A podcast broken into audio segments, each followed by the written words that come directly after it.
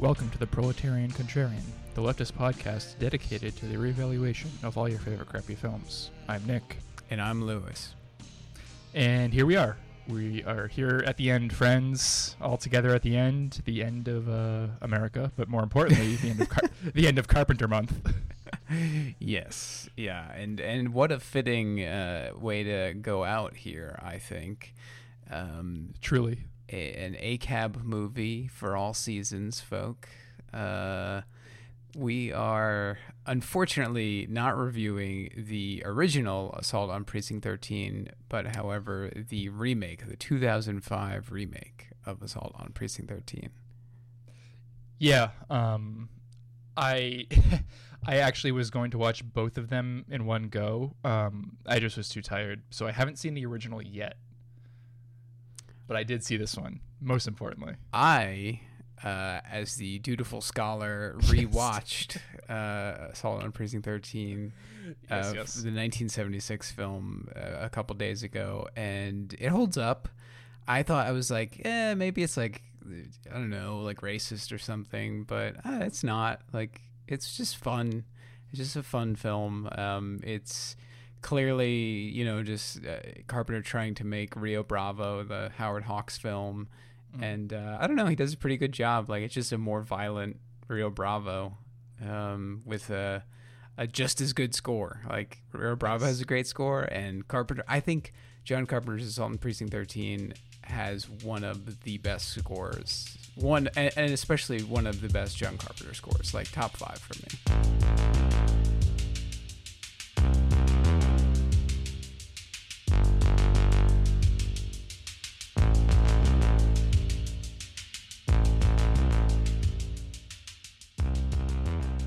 Nice. Damn. That's good.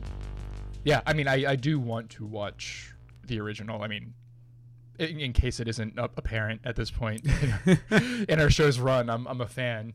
I'm a fan of his work. It's just, yeah, I was too sleepy the other night and very busy week. But, you know, something to look forward to after this slog, because the remake is not great. Not great. Not good, folks. Yeah, it's a wild piece. It's a wild piece of work. The director is this French dude, Jean-François Richet. Yeah, some fucking frog. He's directed something called Inner City, Ma 6-T va crack-er. What the fuck? Yeah, that's like a loose translation, is my understanding of the French title. But it's something about, like, so 6T is like a slang for cité, which is like the inner city / suburbs of Paris, gotcha. Where, you know, it's low income folk live, gotcha. And then cracker is literally like crack. Yeah, so there's different titles, and I think they kind of mean like Crack City or something like that. Yeah. Jesus Christ. Yeah. But yeah, his first two films are like inner city Paris, like gangster type films or like gang films. Sure. There was a ton of them in the 90s. There's a film called La Haine, which is another one starring Vincent Cassel. That's there's a Criterion Blu-ray of that one, I know, but it was a popular genre, these kind of inner city Paris films. Yeah, and that kind of sensibility definitely comes through a lot in this remake. Yeah, everything from like the way the plot is structured to the aesthetics of the way they shoot the precinct and the shootouts and everything. A lot of the characters are very like early aughts. White boy, what a white boy imagines like the inner city to be like. Oh yeah, for sure. You know, and I think that has as much to do with Jean-François as the screenwriter James DeMonaco. He's the guy who wrote the Robin Williams progeria film Jack. Amazing. And he also wrote, I believe, all of the Purge films. You know, I've heard those are like good schlock. Yeah. And they get progressively better. Like, actually, Ethan Hawke is in the first one. That's right. The first one's kind of just like very like, oh, this is a neat concept, but it doesn't do much with it. It's just like this stupid home invasion. But then like as they introduce more like very blatant and unsubtle politics shit, it just like it's in the zeitgeist now, as they say, you know. Yeah, no, I've heard even the TV show's good. I forgot it was a TV show because I remember there was a trilogy and then there was like the prequel. It's like how we got to the Purge or something. Mm-hmm. Yeah. Yeah, and was that Purge election year? I think so. I've literally never seen any of them, and I do want to see them. I know a lot of leftists actually do enjoy those films and say they have decent politics. So, yeah, and it's one of those things where like it's such a dumb, obvious concept, but like if you just take that on face value and run with it, it can act as a metaphor for some interesting and relevant storytelling, which is kind of like what we look for in this show, I think. But like we only find all too rarely. Yeah, well, there's hints of it in this movie, you know, like it has something there, but then everything from like the editing to the dialogue really just undermines the narrative and thematic thrust of this film, unfortunately. Yeah, I think this movie, what it's trying to say, it came too early. If this movie was made not even 10 years later, just like 7 or 8 years later, I think it would have more contemporary stuff to draw upon in the way that it like deals with police brutality, police corruption, all that stuff. And it is fundamentally like a cop story, so it's one of those genre things like you kind of just take on face value as you go into it. Ethan Hawke is like a hero cop, and that's from the original, I imagine. So like it's not a leftist film, but no, I guess. I guess my point is like if it was made even a few years later, it would be more left. There would be more kind of that kind of stuff to like at least point to and pull from than what we got here. Yeah, no, I think that's accurate. What is interesting though, the director Jean-François Richet. He is a Marxist, or so he claims. Apparently, the Ma 6-T va crack-er movie has a lot of Marxism in it. So I want to be clear to the audience. The way this is spelled is it's in French. Only the first word is capitalized. M-A space number the numeral 6 dash capital T. Space VA space CRACK-ER. Yep. Wild. Fucking wild. No, and then if you go on Amazon, you can find it, and it's called Crack Space 6-T. Crack 6-T. Yeah. Oh, yeah. Crack City. That's yeah. Oh my god. Okay, so fucking wild. With that insanity out of the way, we can get to the cast. The cast is pretty interesting. We have the aforementioned Ethan Hawke. We have Lawrence Fishburne. We have Procon mascot John Leguizamo. So good. Oh my god. He is unironically interesting and good in this movie. Yeah, I think for sure. He's doing a good thing. Maria Bello, Jeffrey, quote unquote, Ja Rule Atkins. Soprano's own sweetheart, Drea De Matteo, Matt Craven, Brian Dennehy, Gabriel Byrne, Aisha Hines, and Kiri Graham. So few big names, few interesting kind of more niche names. Certainly Drea and Leguizamo have that kind of like cult film or TV vibe to them. I think Maria Bello is pretty well known too.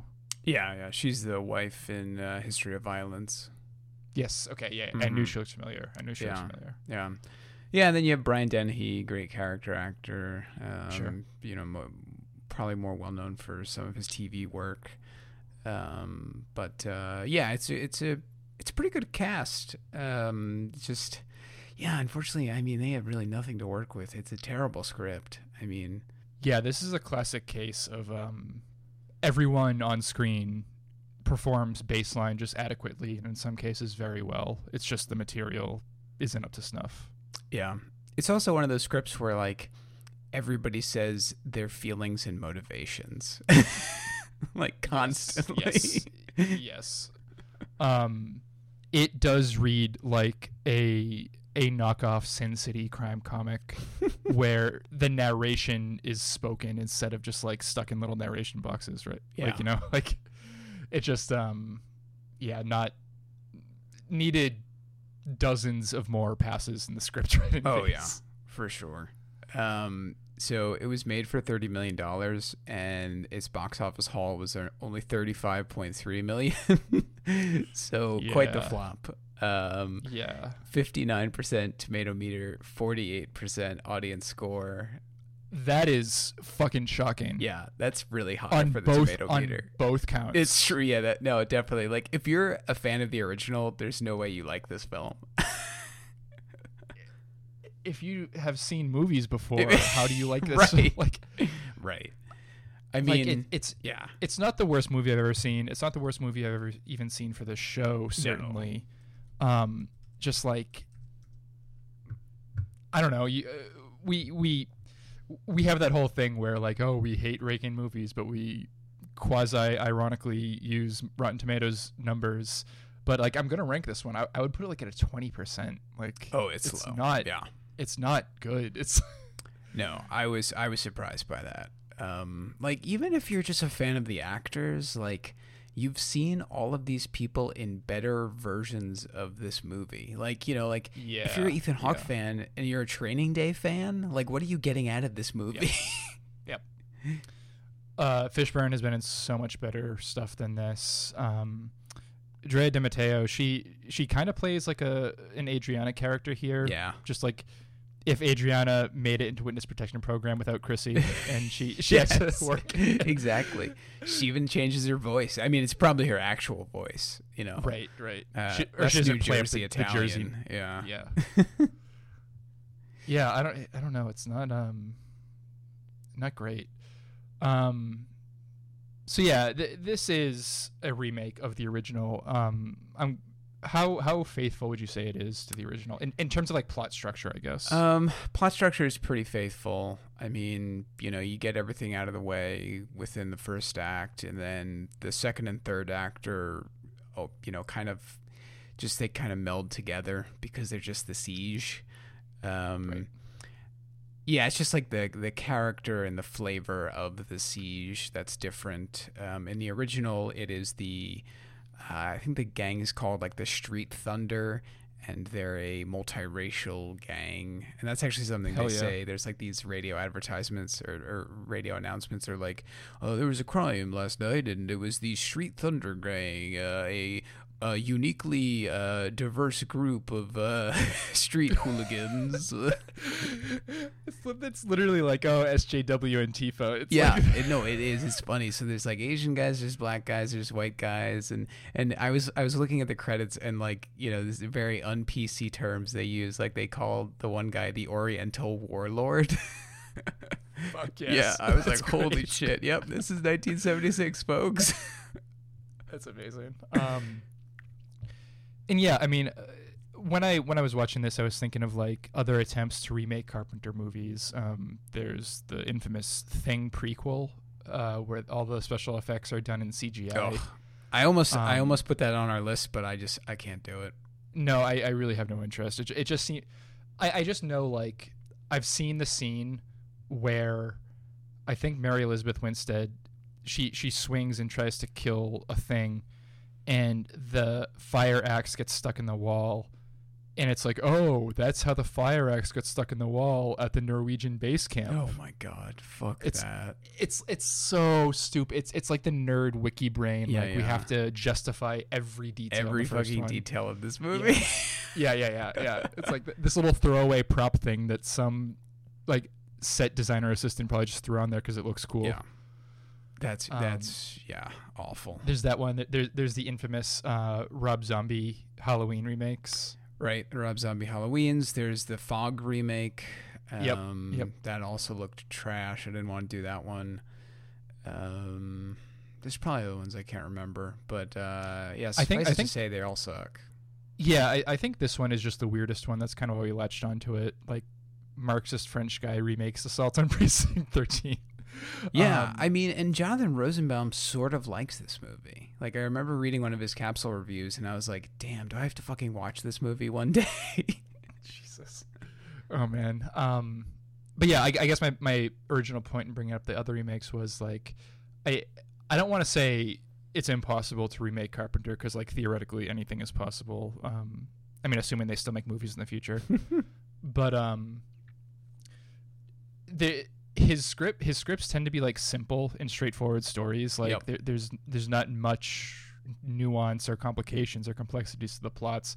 But that is such a strength, because, like, his aesthetic and his like, mood and tone and, like, everything that he establishes, just visually, it you get kind of caught up in that, and the simplicity of the stories works in their favor. And that's just completely antithetical to, like, every remake I've ever seen of his stuff. Oh yeah. Well, I think it's also just antithetical to the majority of remakes that we see, especially in this time period. So, like, mm-hmm. in 2007 we have the 3:10 to Yuma remake, and I was thinking of that the whole time I was watching this movie, because they're very simple stories, the originals. In the original 3:10 to Yuma, you have two guys in a hotel room, one sheriff and one is an outlaw, and they're waiting for the 3:10 train to Yuma. And then they finally go onto the streets of Yuma, and then they get on the train. That's the movie. That's it. But the remake, the James Mangold remake with Christian Bale and Russell Crowe, like, they go on this elaborate journey. Like, they blow shit up. Like, it's this big action movie. Right. And I don't remember hating it when I saw it, and I had seen the original first, but still, it's, why complicate this story for a modern audience? You know, are the Hollywood executives that, like, cocaine fueled, that they think, right. like, everybody in a modern audience wants, you know, this bullshit? I mean, I guess so, because this is all they keep churning out. I think this isn't as prevalent now, because, like, I think producers are catching on to the idea that, like, a decently told movie can really get a lot of mileage just out of, like, a good aesthetic. Like John Wick, like, those are so simple. Oh yeah. And they're just so stylized, but people love them, and, like, good, that works. But, like, back when this was being made, and back just, like, around this time frame, like, I know it's kind of like, in addition to the MCU, another one of our repetitive dead horses that we always just wail on is, like, the early aughts era, because that era is hell. It was awful. It really is hell. From a cultural standpoint, at least, and from a political standpoint, too. Both, yeah. Yeah. But there was a sentiment, like, of the movies being made. It's like everything has to be, like, complex and, like, it mature, and you can't, like, just have simple, straightforward stories, because, like, people need all this detailed, like, they need these things, like, dressed up in this very, like, superficial understanding of maturity. I think of something even as, like, mass marketed, lowest common denominator, like the Transformers movies, the Michael Bay movies. Yeah. Like, there is so much, like, just packed into every scene, like, so many details, and, like, line readings and references and acronyms and, like, military slang and like Transformers stuff. Like, it goes in one ear at the other. Like, it washes over you. You can't even, like, follow what's going on. And not to say that, like, this movie is very similar to the Transformers movies, but I got the same kind of sense that, like, we need to dress it up and, like, add all these details to that, like, nobody's really going to, like, follow everything that's being said, but, like, the volume of superficial detail that we pack in will, like, make it more mature and make it more, quote unquote, realistic. Right. Yeah. I mean, you know, there's a lot of backstory shit, right? Like, you get a lot of that in these type of movies, especially this fucking one. I mean, it starts with the backstory. To bring it back to the actual film itself. I mean, it starts out with this ridiculous prologue for Ethan Hawke's character. I do kind of love it. I saw so that note. I was like, he thinks the opening is great. Does he mean the opening after the prologue, or? No, the prologue's amazing. I don't mean great. I mean, like, okay. So I guess we'll just start the plot breakdown. We open up with a shot of Ethan Hawke as a crackhead in his underwear, sitting on a dirty couch. essentially. And he's doing this drug deal with some Russian guy who has a big dog. Serbian guy, played by Titus Welliver of Deadwood fame. Yeah. Amazing. And they're trying to do a drug deal. And then, like, Ethan Hawke, like, to prove that he's, like, hardcore, like, he insults his girlfriend and he calls in, like, his other junkie roommate and he starts slapping him around. He's like, yeah, this is my dog. You little shit. Like, you do what I tell you. I give you treats. I slap you around and you run drugs. And, yeah, you're just going to take it. And the guy's like, yeah, okay. It's like, what is going on? And then the Serbians back up his bodyguard. He pulls a gun and he's like, oh, I saw you at the trial for my brother because you're a cop. Yeah. And then, of course, the ruse is up and Ethan Hawke and his two roommates there are undercover police agents on a bust, and they just pull guns, and in the chaos both of the other police officers are killed. Yeah. And Ethan Hawke cradles his dying police officer comrade as he screams for help. Cut to opening credits, rather. It's just ridiculous.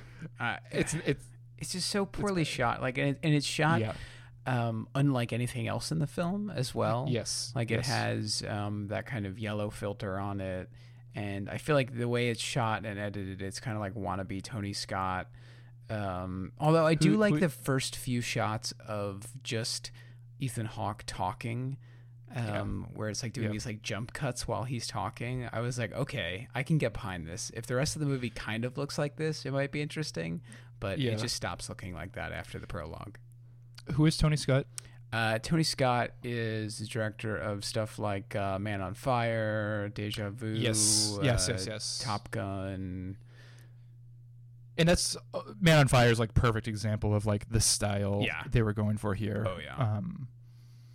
Kind of like hardcore, like plans within plans within plans, and we're going to try to outsmart each other, and like it's gritty, and you just got to pull your gun out and you can't hesitate, kind of like that whole affect. Yeah, no, definitely. But then the rest of the movie doesn't look like this at all. I actually appreciate the aesthetic of the rest of the movie. I mean, it's like kind of a blue filter for the rest of the movie, but it also makes sense because they're in a blacked out police station during a snowstorm. And if you wanted to be generous, you could say like the warmer filter was when Ethan Hawke was like, oh, this is his happy, like this is when he's at the top of his game, like he hasn't been like rendered metaphorically and literally, as we find out, impotent by his failure to protect his fellow agents. But like, there's no thematic bullshit to this. Yeah, no, I don't want to be that generous to that prologue. No. Sorry. a selfish read for this one. A selfish read. I think it's one of the only scenes though that has like a pretty convincing digital squib, and I'm not even sure if it is digital squib. It could be actual squib. Mm-hmm. For when Titus Welliver gets his head blown off, but that was pretty. That was not awful. Yeah, I don't want to say it was pretty awful. Good. Like I was like, it's actually. I think it seemed pretty digital, and I generally don't like digital squib. Like I like all the John Wick films, but it's all digital squib because I mean it's just obviously more cost effective, and you can actually stay on your shooting schedule instead of having to clean up all the blood. Right. But like, it loses me a little bit. The Takashi Kitano, Zatoichi movie also has digital squib, and it's a pretty early one too. And I love the film, but it's just not. It's not as cool as like giant torrents of blood gushing out of a person. Right, yeah.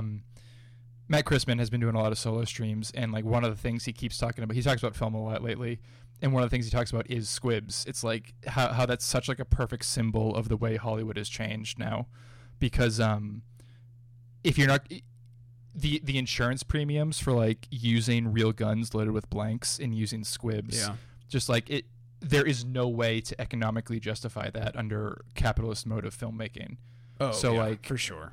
They, barring a few exceptions, like if I don't know if like Scorsese would ever want to do like a crime film and like specifically use squibs, like someone with his level of clout.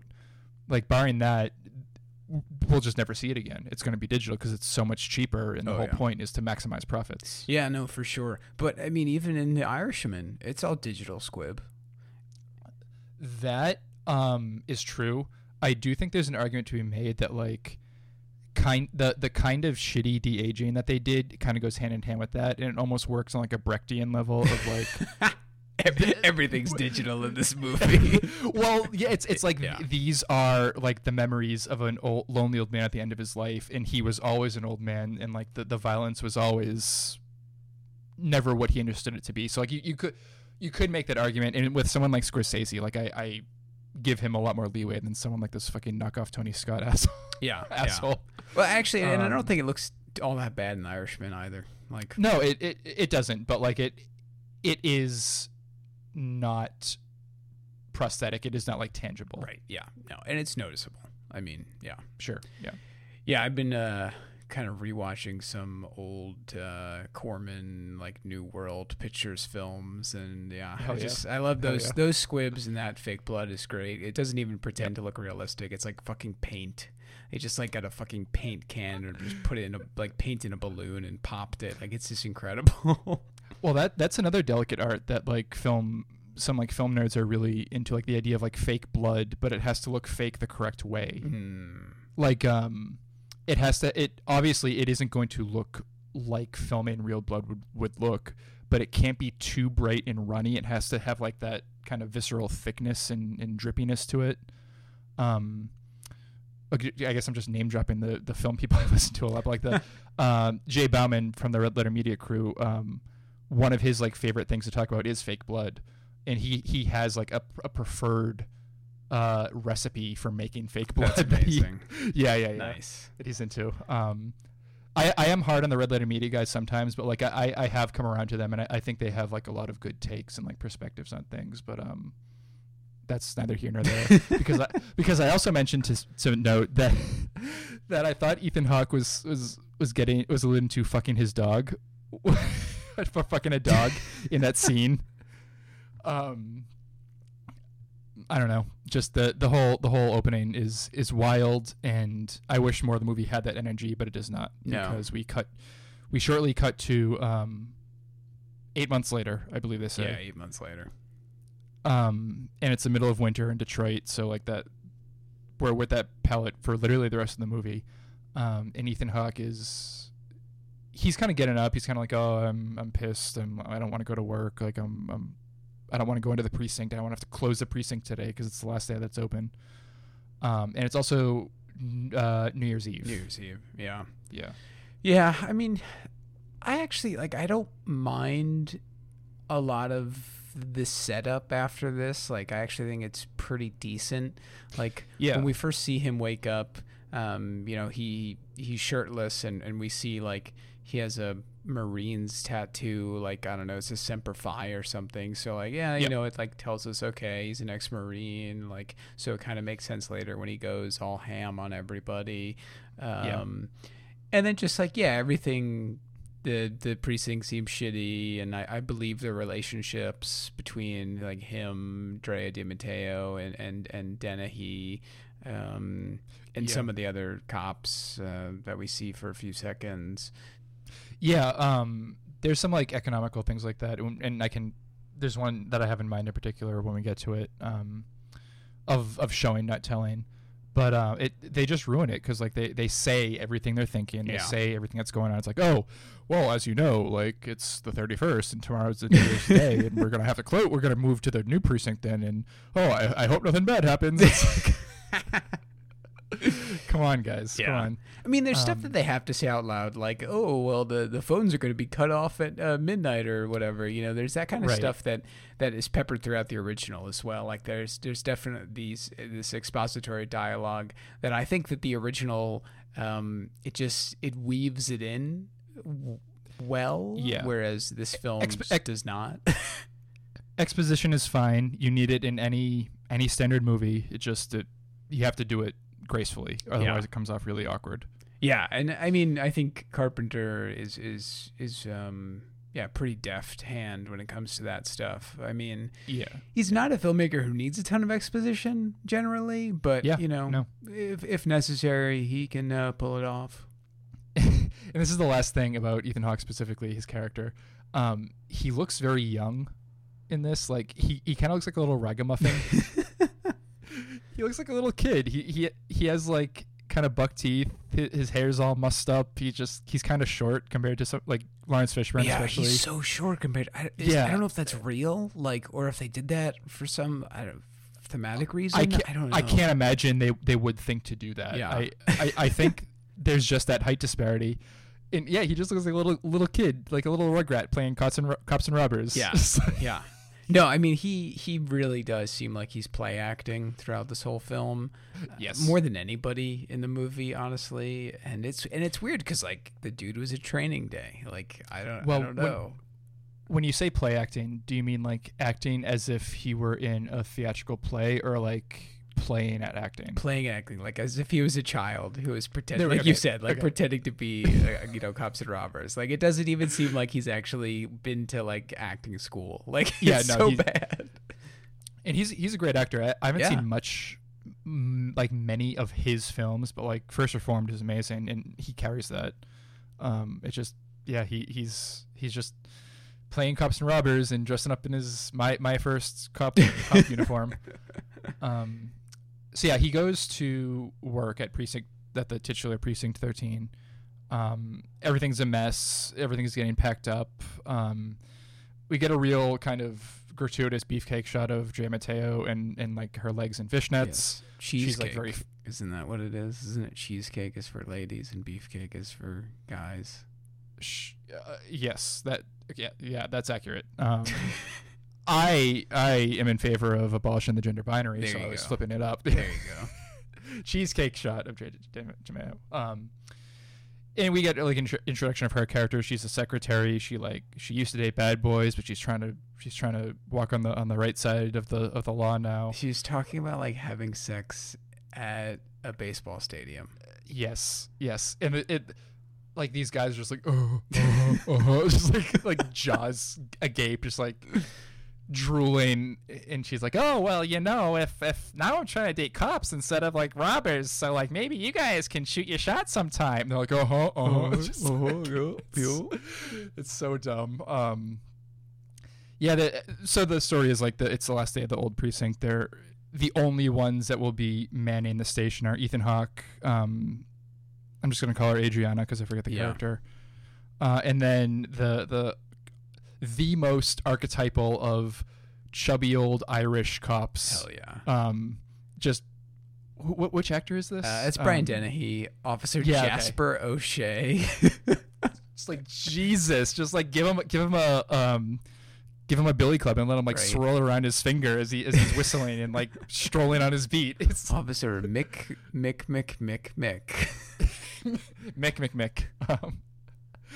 Yeah, he's just hilarious. And then he comes with the line like, oh, well, it's my last day. I'm retiring soon. It's like, yes. I wonder what is going to happen to this guy. I wonder if he's going to make it to the end of the movie. What's in store for this gentleman? It's so good. And then we cut to Lawrence Fishburne, who's basically playing like one half Morpheus, one half Joker. Yeah, yeah. He is like the most feared badass, like cunning, like intimidating criminal in like all of Detroit. Bishop. It's a good name. Yeah. Too. Yeah. It is. And he wears a dark purple blazer throughout the movie, just to really drive home the Jokerization. He went to the same tailor as Heath Ledger apparently. But yeah, he meets one of his crime associates in church.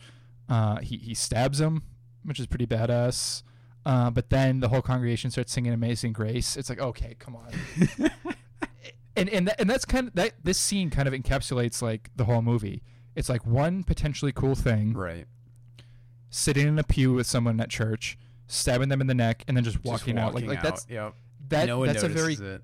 Yeah. Yeah, like it's that's badass. Like it's cool. And it's, like, just plausible enough that if, like, oh, okay, it's a movie and, like, you can kind of get away with that. But then, like, they just ruin it by having them sing, like, the most stereotypical, like Amazing Grace over that. It's, like, yeah, it just kills it. It goes overboard. No, it's true. And, yeah, and it's well shot, too, right? Like, when, you know, the cuts that they use when he... like disarms the guy and quickly stabs him in the neck and then walks away. And then we get the eagle eye view of the whole congregation and him just slipping out, you know, down the aisle, out the front door. Yeah, it works until that moment. But cool as that was, Bishop is accosted right as soon as he steps outside and cops try to get him. There's a brief shootout and a brief chase in the church, but Bishop is apprehended. And is brought to the police headquarters to be held there and questioned. This is so cheesy, but I kind of loved it, and I wish they leaned into this direction more. There's an up and down escalator, and going up the escalator is like the other cop group that we'll meet in a minute, and then coming down the down escalator is like Bishop's thugs, and they insult each other. And the cop punches one of the thugs like as they're passing each other on the escalator, and they just keep going. It's just like I don't know, like just something about that setup. It was like neat and kind of goofy at the same time. It was super goofy, especially when like the thugs just like stop. They just like they don't try to fight the cops anymore. Yeah, and the cops are just like, no, stop, dude, stop. So yeah, save it for the courtroom or something. Just like save it for the streets. It's like what. But yeah, this character is important. Gabriel Byrne, yeah, Duval, yeah, Captain Duval, yeah, he's like the undercover captain. He's like the crime and racketeering squad captain. Gabriel Byrne is just criminally underused here. I mean, like he has the perfect face for a role like this, you know, very angular, stoic look. But I don't know. I mean, he's such a great actor. It's a real shame that he does almost nothing in this whole movie. Yeah, no, he's barely in it. Yeah, he really is barely in it. So essentially, what it comes down to, and this is the setup. Like Bishop is being transported with a handful of other criminals. To the jail, but en route, the New Year's Eve snowstorm gets so bad that the bus transporting them is forced to divert over to Precinct 13, of course, and they have to temporarily hold them in the jail cells there until the storm passes. Yeah. It's a pretty good setup. I mean, it's better than the original setup in the original film. What happens in the original film is that there's one inmate who's like sick and he's coughing a bunch. He has the Rona. But no, he is sick. And then they're like, oh, we got to get him help. So let's go to the nearest station. What's that? Oh, it's Precinct 13.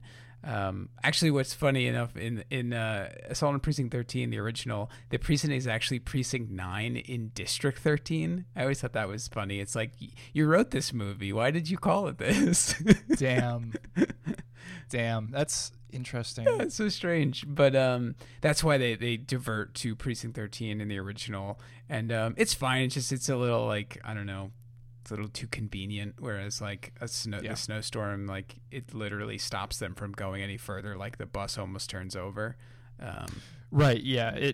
It's one of those like coincidences that would happen once in 100 years, but like you can buy it for a movie because there's a certain amount of buy-in for watching a movie. Yeah. Yeah.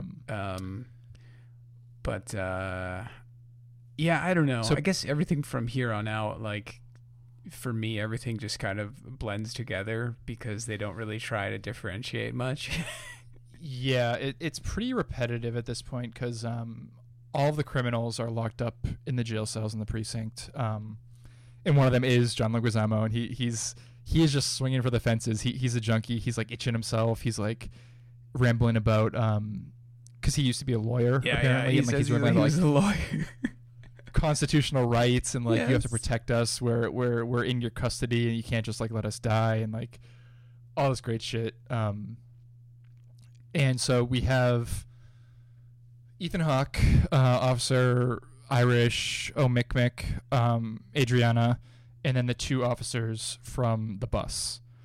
And then all of a sudden, I think like they two masked men break into the jail cell, and they're about to try to what we imagine is free Bishop, but one of the cops sees them and shoots at them, and they run off. One of the cops from the bus. Yeah, and then one of the bus cops dies immediately. Another one is wounded and is dying.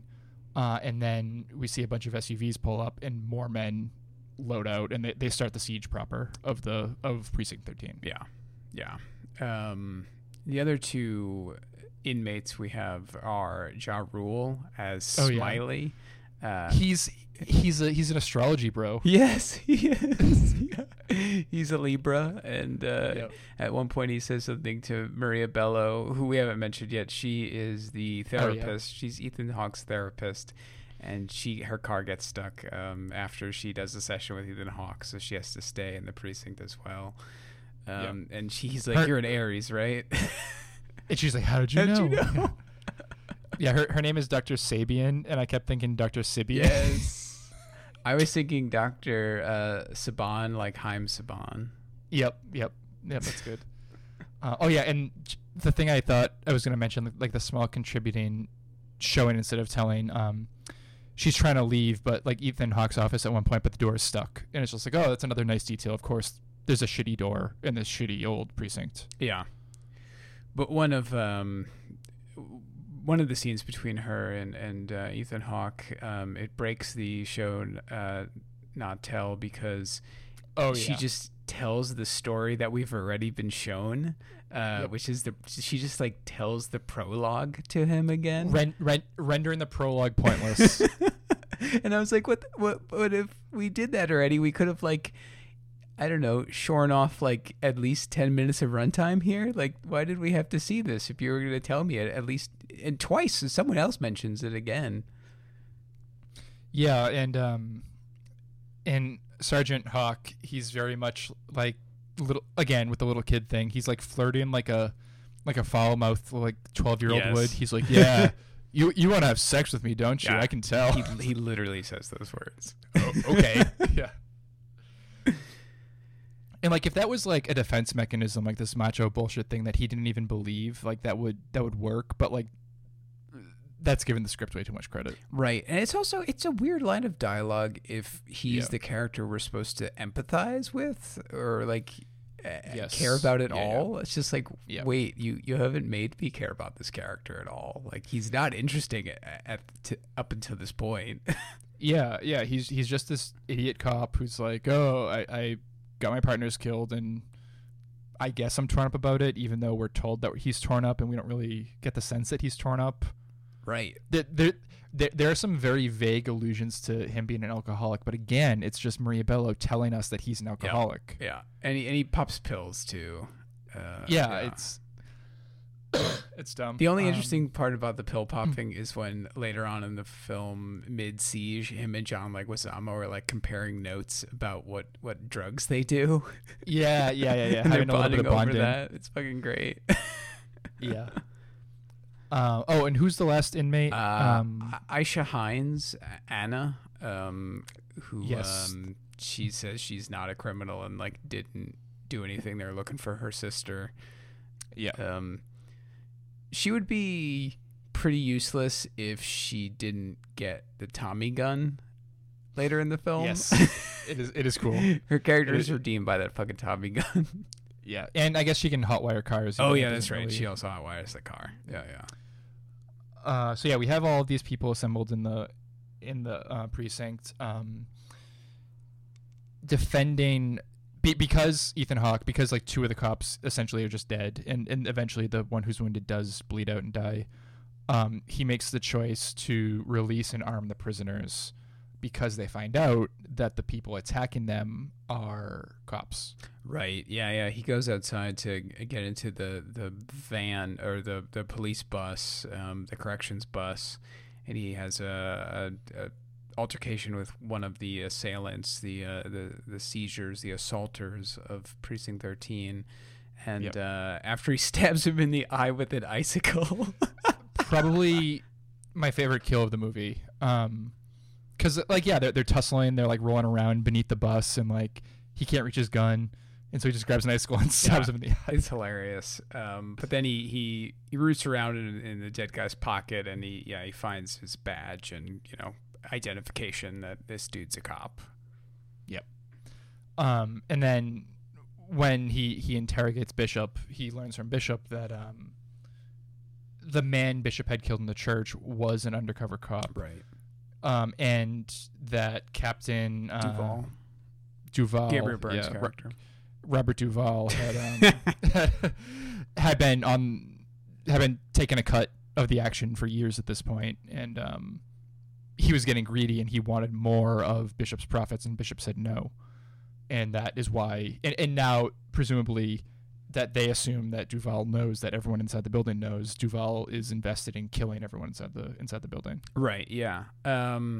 And I think, you know, that's an interesting take. It's an interesting change from the original. You know, I guess this is where Jean-François Frogman's Marxist bona fides come out, right? As opposed to having the you know, young street gang be the assailers. It is instead cops, crooked cops. So, I mean, you know, kudos. I like the idea. It's just...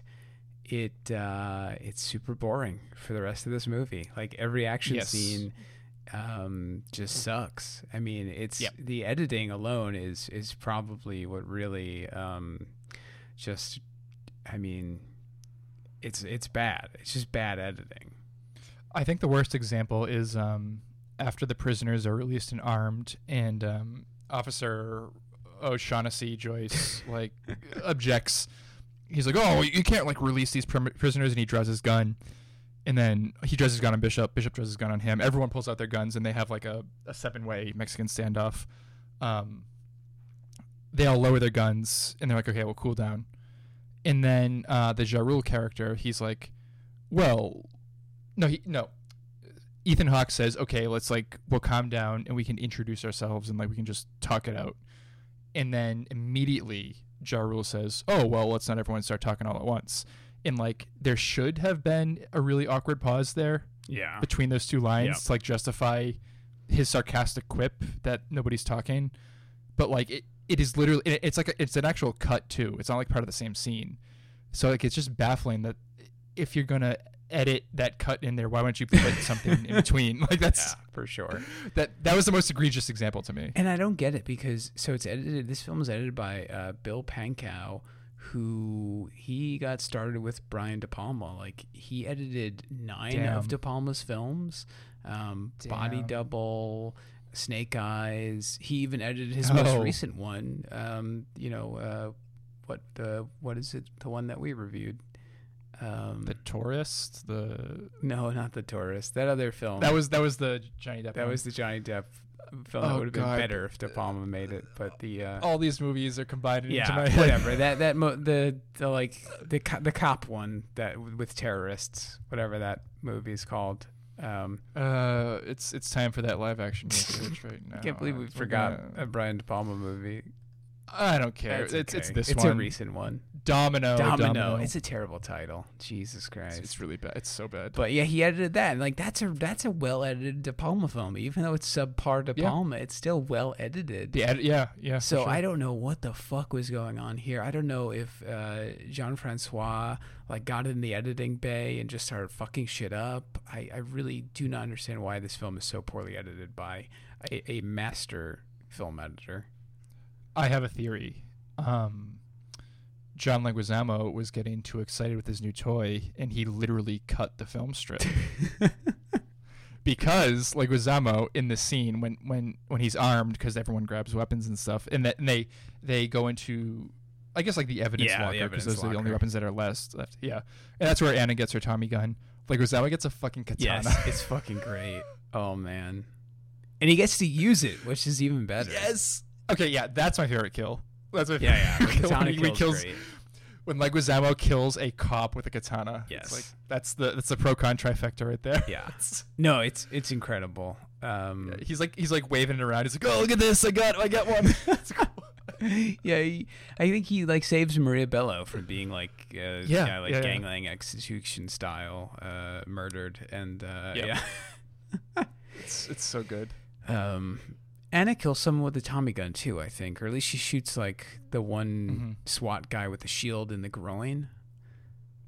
Yeah, I guess that is one interesting thing they did in this movie, and it's pretty subtle and doesn't come up a lot, but there are a number of non-fatal gunshots, which ramps up like the superficially realistic aspect of the movie, and it just adds like a tactical like complication, instead of just like every shot, because it's such like an action movie cliche thing, like every shot is an instant kill, right? So like showing the visceral reality of like how violent bullets can be while still not killing people, it's not like rare, but like the way they did it here is like I kind of appreciated it. It's just they don't show it that much and nothing really comes of it. No, but I mean, you know, obviously like we said, one of the police officers who drives the bus, the way he gets shot, actually the way both of them kind of get shot, they both bleed out. One bleeds out more quicker, because where he's shot, but the other guy, he bleeds out too. And then some of the other assailants, the way they're shot and such is not, they're not insta-kills. So I think like there's definitely a good movie in here somewhere. They made it in 1976. Well, yeah, besides that, but like honestly, like I want the raw footage to this film, and I think like there could be a really competent, tight 95-minute version of this movie.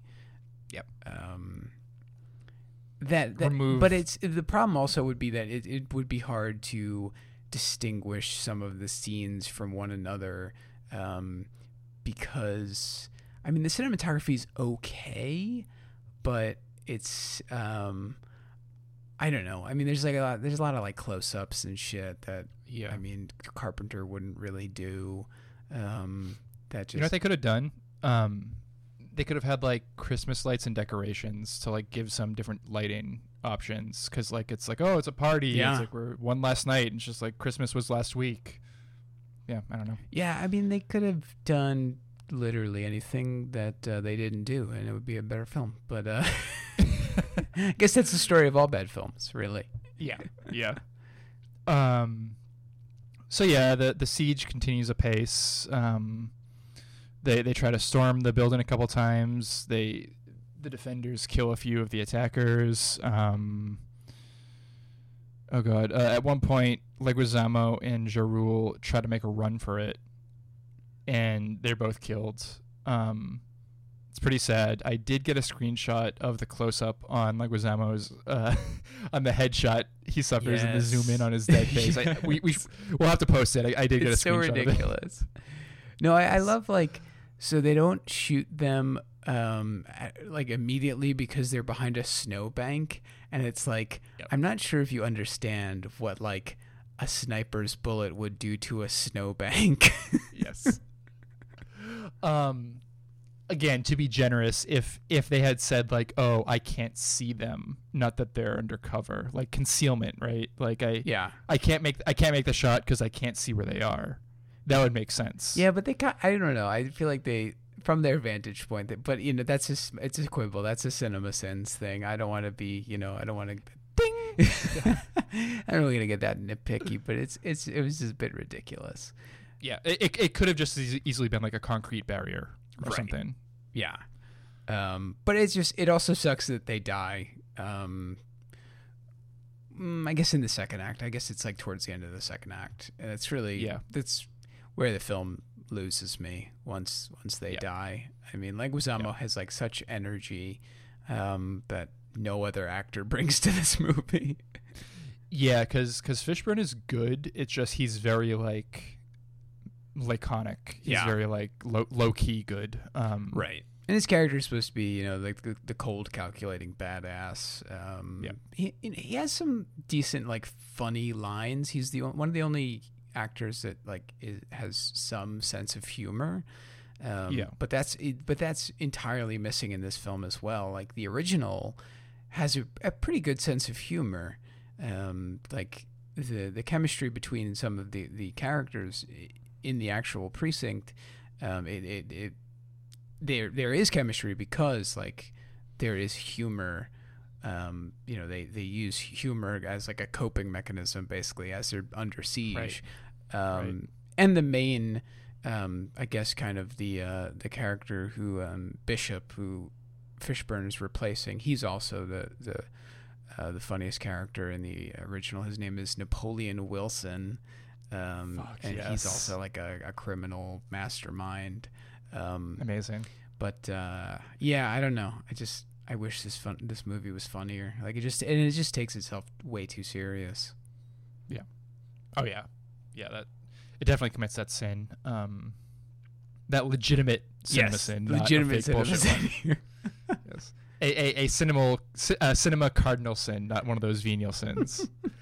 So yeah, the siege continues. One of the other cops that works at the precinct, he's kind of drunk and he drives over to visit what he imagines to be the small group having a party because he wants to score with Adriana, yes, basically. the horny guy, I think his name is Capra. Yeah, Kevin Capra. Yeah. Frank Capra's son. Frank Capra's grandson.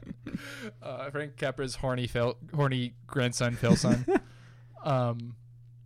Yeah, he comes in and he makes it through the corridor without being shot because in part because Ethan Hawke helps him cover him and bring him inside. And I guess this happens before Leguizamo's dead because Leguizamo immediately accuses him of being a plant. Yeah. Leguizamo accuses him of being a plant, and then he was one of the interesting wrinkles. I was like, oh, okay, we're adding something into this film. Yeah, you know, there's there's some conflict here, like another kind of level of conflict that I thought was interesting. But then Capra kind of just disappears. Yeah, it just disappears until it is revealed that there is an actual mole, but. Yeah. But he's in handcuffs in a back room somewhere. Then Leguizamo and Ja Rule get killed. They figure out how to escape because Officer Dipshit O'Shea, he's like, oh yeah, there's a sewer. Yes. I just remembered. There's a sewer tunnel. It's like, okay, even come up with a better answer. Just say like, oh, I found it. Right. Like I was looking for more ammo in the basement, and I kicked it over, and it was there. Like there's a grate. Let's try it. Anything, literally anything. Yeah. But I forgot. I'm a dumbass. So dumb. And actually, before this, God, this fucking movie, they try another escape attempt. They have Anna and Dr. Maria Bello try to go into one of the SUVs and hotwire it. Right. Yeah. And they do, and they're about to get away, but then the cop that was hiding in the back seat shoots Anna and captures the doctor. Yeah. And this is straight from the original. One of the inmates escapes and gets to a car, and you know he's driving away, and he's gonna get to the phone because it's in the age of payphones, and he's almost at a payphone, and then guy comes up from the backseat and blasts his head off. But it's just like expertly filmed by John Carpenter, of course. Yep. We do get a quick explanation at the beginning, by the way. They're like, oh, well, our radio is down too. And Ethan Hawke, the military man, he's like, huh, that's not very easy to do. That's weird. It's like, it can't be, like, how do Bishop's men have access to such technology? Yeah. And that's our first tip off that it's actually the cops. Right. So, yeah, they do that. And then Robert Duvall just executes the doctor point blank, which I was pretty surprised by. Yeah, that was pretty wild. Like, I really thought in the end she would end up with Ethan Hawke. Yeah. They survive. I thought, like, bare minimum, they would have, like, ended the movie on a flirty note, like, oh, okay, Sergeant, I'll see you at your next appointment. Well, don't. I'll be there on time. Like, doctor, just like this bullshit, flirty, awful line reading. But like, no, she just gets like capped right in the head. Yeah, yeah. I guess it's like a way to be like early aughts edgy too, right? You know, yeah. I guess it makes sense, like, in keeping with this film. It's like when they kill Maggie Gyllenhaal in The Dark Knight. Right. Yeah. No, it's true. It's exactly like that. Yeah, yeah. Yeah, but from here, so I mean, like, it's kind of like a rush to the finish after this. Like, they go out into the sewer, and they go into the sewer, they get out, and like immediately as they get out, Robert Duvall. We gotta stop saying that. His name's not Robert Duvall. It's Gabriel Byrne. Gabriel Byrne and his, gun thugs are surrounding them. And they're like, oh no, how did they figure it out? And, lo and behold, there is actually a mole, but it's Officer O'Shaughnessy, who... Turncoat O'Shaughnessy. Yeah, Turncoat O'Shaughnessy, who had been working with them all along. And then... And then Bishop baits him into coming over, into punching him. He's like, you fat Irish alcoholic piece of shit. Like, yes. I always hated you, blah, blah, blah. And Officer Mickface, I can say Mick. I'm part Irish. I'm allowed to say it. He's like, what did you say? I'm a 40-year man. He runs over, he punches him. He starts beating him up. And then Bishop slips a flashbang grenade into his pocket, which is like a super Joker move, like to insult, like bait a cop into like attacking you, and then you put like a bomb in his pocket, like as a joke, as a prank, and then it goes off in his pocket, and everyone gets down, and then Bishop is able to warn Ethan Hawke what's happening, and they close their eyes, the flashbang goes off, and they're able to like fight off and kill some of the cops. Yeah. Yeah. And then some terrible edits later, they're like randomly in a forest. Yes. The Wikipedia calls it a small urban forest. Yes, I saw that. I was like, oh yes, my favorite, the small urban forest. But yeah, that happens. God, what else? Officer O'Shea, his like whole arm got blown off by the grenade, so he's dead. Yeah. Adriana and Capra, who is exonerated by the Irish turncoat, they run to a SUV. They start to escape, but then they crash because one of the few surviving officers shoots them, or shoots the tire out. They're stuck. He's walking over to finish them off. I don't know if Capra dies or if he survives. Nah, it doesn't. Yeah. Very, very poorly edited. Adriana tells him to pretend. So. She says, pretend you're dead, which would be funny if he actually was dead. That's what I thought. I thought they were going to be like, you're actually dead. Never mind. Yeah, exactly. She tries to escape, but the officer like grabs her by the throat and is holding her against the car. And she gets a cool knife kill. She stabs him beneath the chin, up into his head. And she had previously learned to strangle from... Oh my God, we forgot that. An awful scene of dialogue between her and Fishburne where she's like, did you really take a guy's spine out? He's like, no, I took his windpipe out, his Adam's apple. You just have to like choke a man this way. And then she's like, I don't know, I'm getting horny thinking about this. He's like, yeah, of course, sex and death, Eros and Thanatos. It's like, Machiavelli, Sun Tzu. He's like Gorka. He's playing Gorka. Like, Joker Gorka.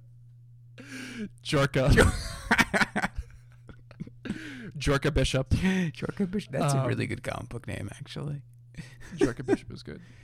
But yeah, then in the small urban forest, Gabriel Byrne, Lawrence Fishburne, Ethan Hawke, and some SWAT guy, like they just have a shootout. Yeah, there's some. The bad guys die.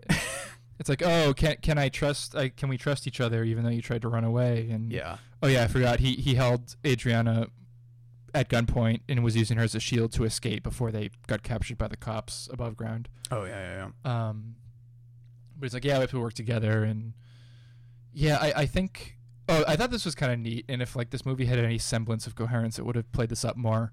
The plan was for Ethan Hawke to run and to draw the attention of the night vision cop, and then Jerka Bishop would shoot the night vision cop after he revealed himself. Right.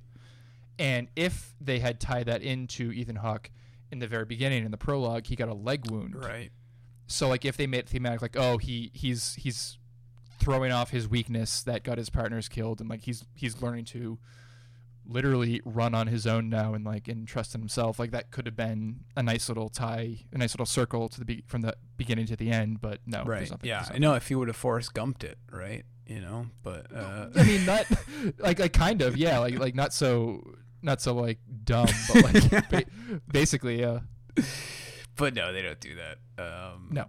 And then there's just a very like lifeless little Mexican standoff between Gabriel Byrne and Ethan Hawke, in which they both shoot each other. But of course, Ethan Hawke gets the headshot on Gabriel Byrne. Yep.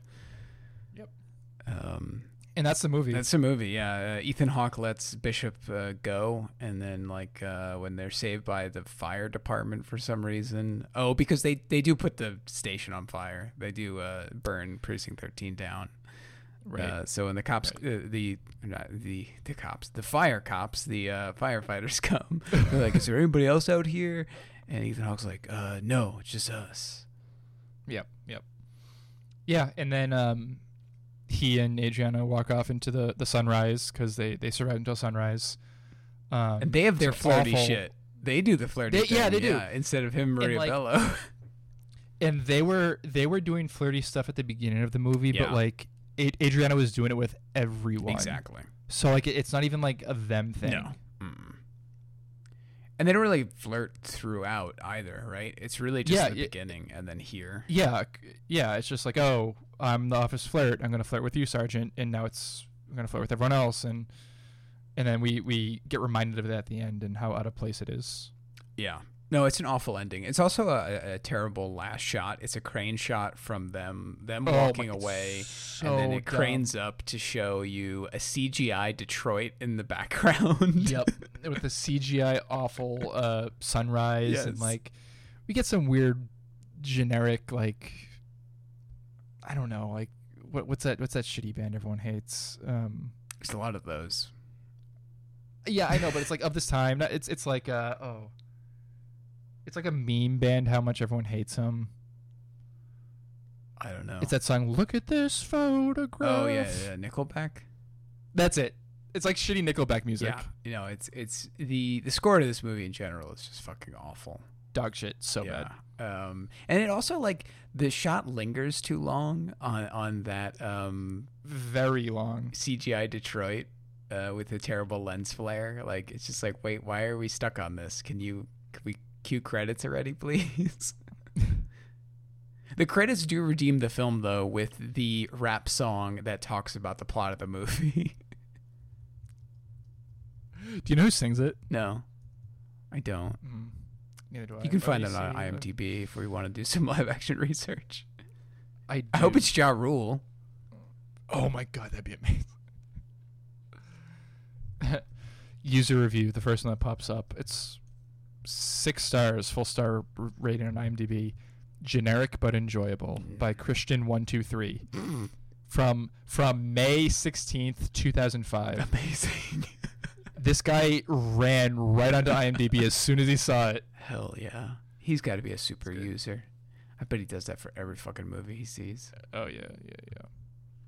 Performed by KRS-One. Yeah, I don't know who that is. He's a rapper. I would assume it is a rap song. Yes. I'm just looking here. He he's done a lot of music. Yeah. No, I mean I'm familiar with the name. I'm sure there's people out there like you don't know KRS-One. Sorry, folks. But it's a great song. It's better than the whole movie for sure. Yeah. God, what a slog.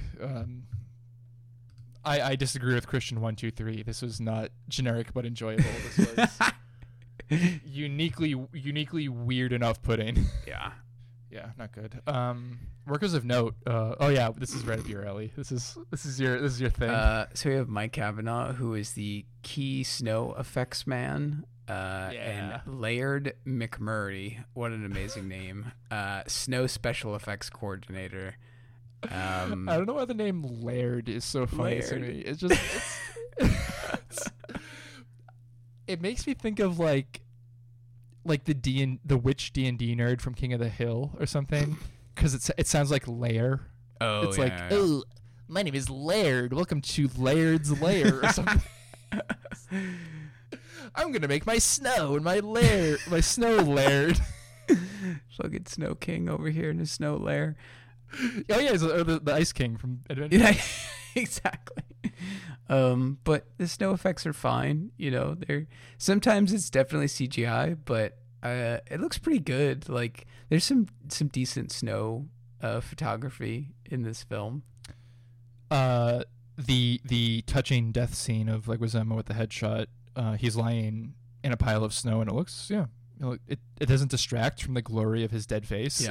Yeah, it's and even when Maria Bello dies, and because that's another headshot, we see her face. They do focus on a dead person's face, especially the main characters, and the blood that wells up in the snow, behind her head for the exit wound.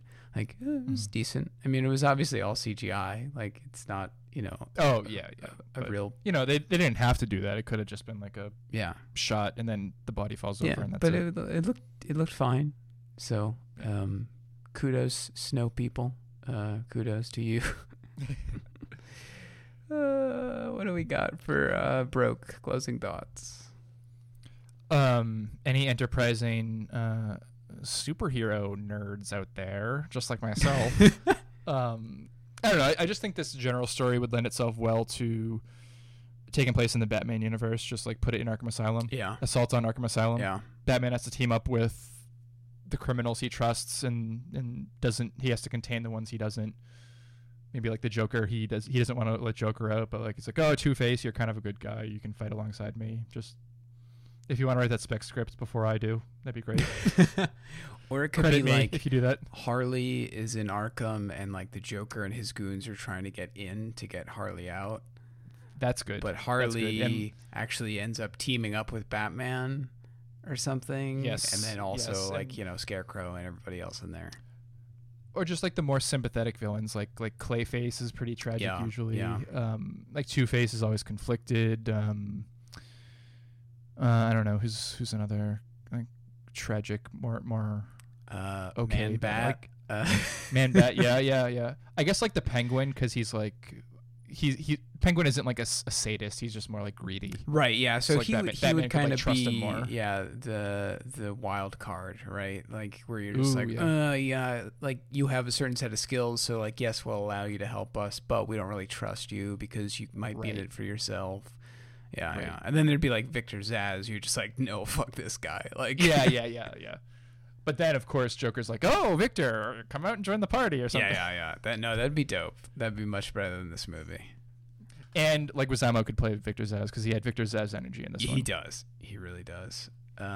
Or he could even play Two-Face because lawyer. Ooh, yeah. Yeah. There we go. And he kind of has that where... Sometimes he seems somewhat normal, and sometimes he seems more coked out, his character, because there's those moments where he has the moments of clarity where he's oh, here's the Constitution, and there's other moments where he's talking about conspiracy theories. Oh, and also fucking Fishburne has a little bit of Two-Face when he's Eros and Thanatos, the two sides of the same coin. Oh yeah, there's a lot of rogues, Batman rogues gallery touchstones here. Oh, sure. What do we have for woke? Yeah, woke. So all you Drea De Matteo fans out there, if you're jonesing for more of her acting skills, and you've watched past a certain season of The Sopranos where, spoiler, things happen to her. Yeah, let's leave it at that. We you can watch this film, and I mean, she's we kind of said earlier, more or less the same character with less of a pronounced accent. Yeah, no, she's great. I like her as an actress just in general. She's good, and again, the same line with this movie. She does a good job, but she does a good job with not much. Yeah, yeah, and like she survives to the end, which is nice. Like I really thought she would get killed earlier. I thought she would have died and Dr. Sibian would have lived, because like it's like the Madonna horror thing. Like the flirty one that sleeps around is going to die, and the professional, intelligent, proper woman is going to live. But no, they flipped out. It's the Marxist bona fides again. There you go. Francis Truffaut, wherever the fuck your name is, always forgiven. Bespoke. My Bespoke. If you want to burn down a police station, which is good because that's been happening a lot because of the events in Kenosha. Maybe you'll get some inspiration from this movie because they do burn down a police station. They do, yeah. The cops burn down themselves. Well, a cop and a crook. A cop and his Joker best friend. Burned down his Joker-fied cool black best friend burned down the cop station. Yeah. It just some nice imagery there. Maybe we'll post some screenshots of that. Yeah. Yeah, no, it's a fitting end to Precinct 13 for sure. And to all precincts out there. To all precincts, yeah. And that's what's frustrating about this movie cuz there's a lot of like, again, if they waited a decade to make this and made it in 2015 when Black Lives Matter was kind of first really gaining traction then. There's so much anti-police sentiment potential here. The cops are literally villains. Cops realize that criminals have humanity.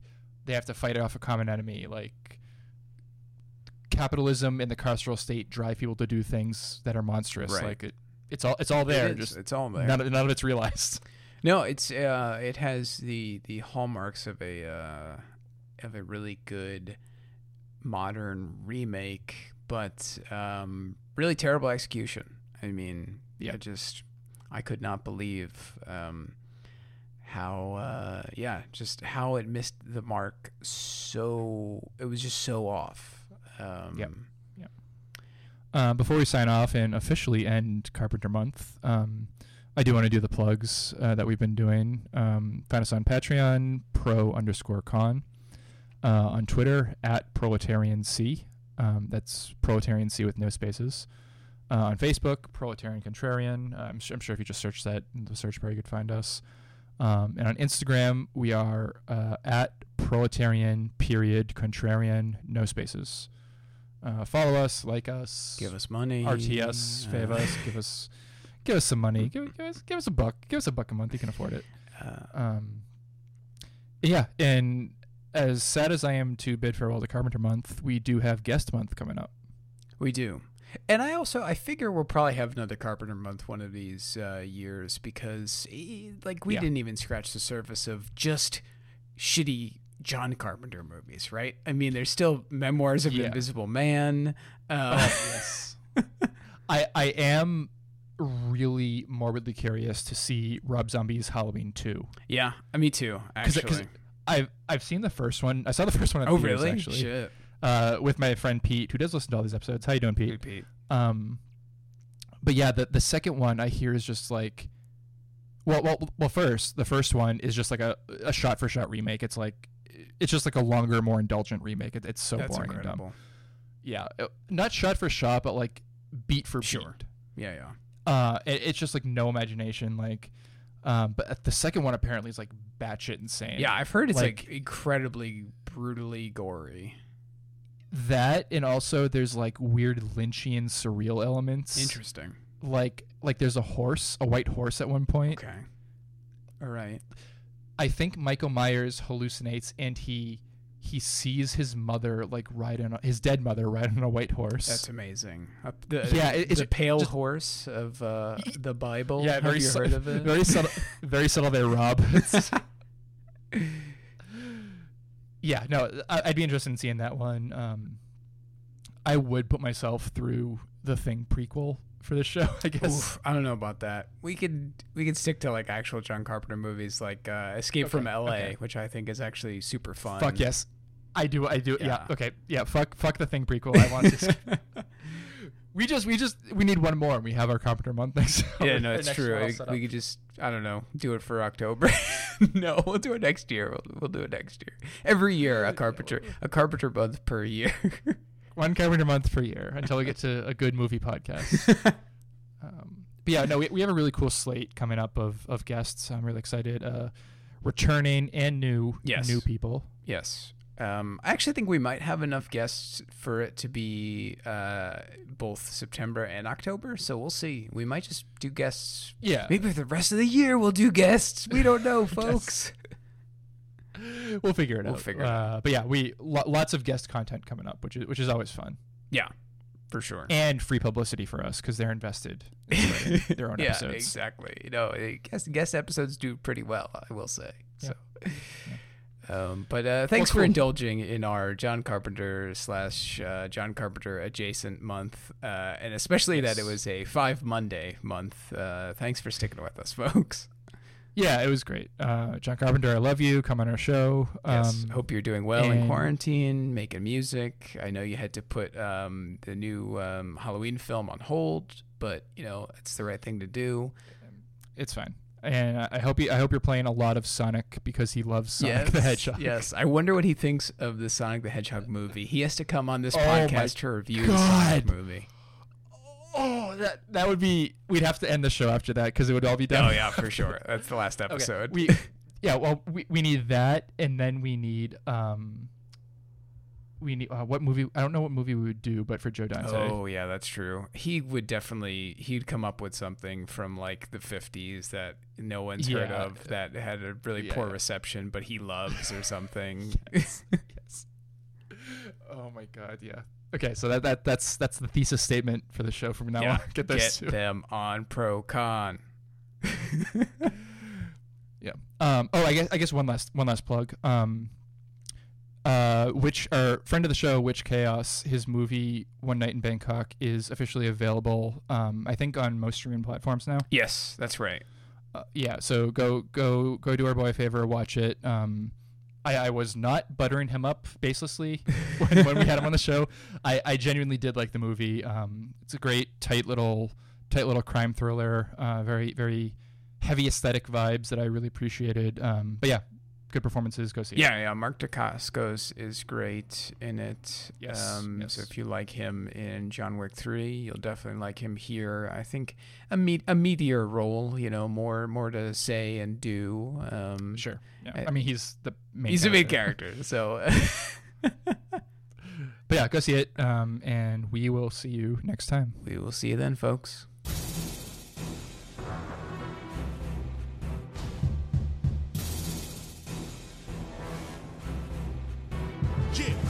KRS-One about to wreck the joint. How a scene opens up at the edge of Detroit, where the cops go beyond the laws, where enemies work together by putting their shit on pause. So what does it mean? Assault on Precinct 13. You about to see just what the dirt brings. It's working, that force I am exerting, like Lawrence Fishburne when it's time to hurt things. Ethan Hawke, man, he faced all that. I hold the mic like Ja held the baseball bat. I stay ahead like a baseball cap. The ways of the world, Chris don't chase all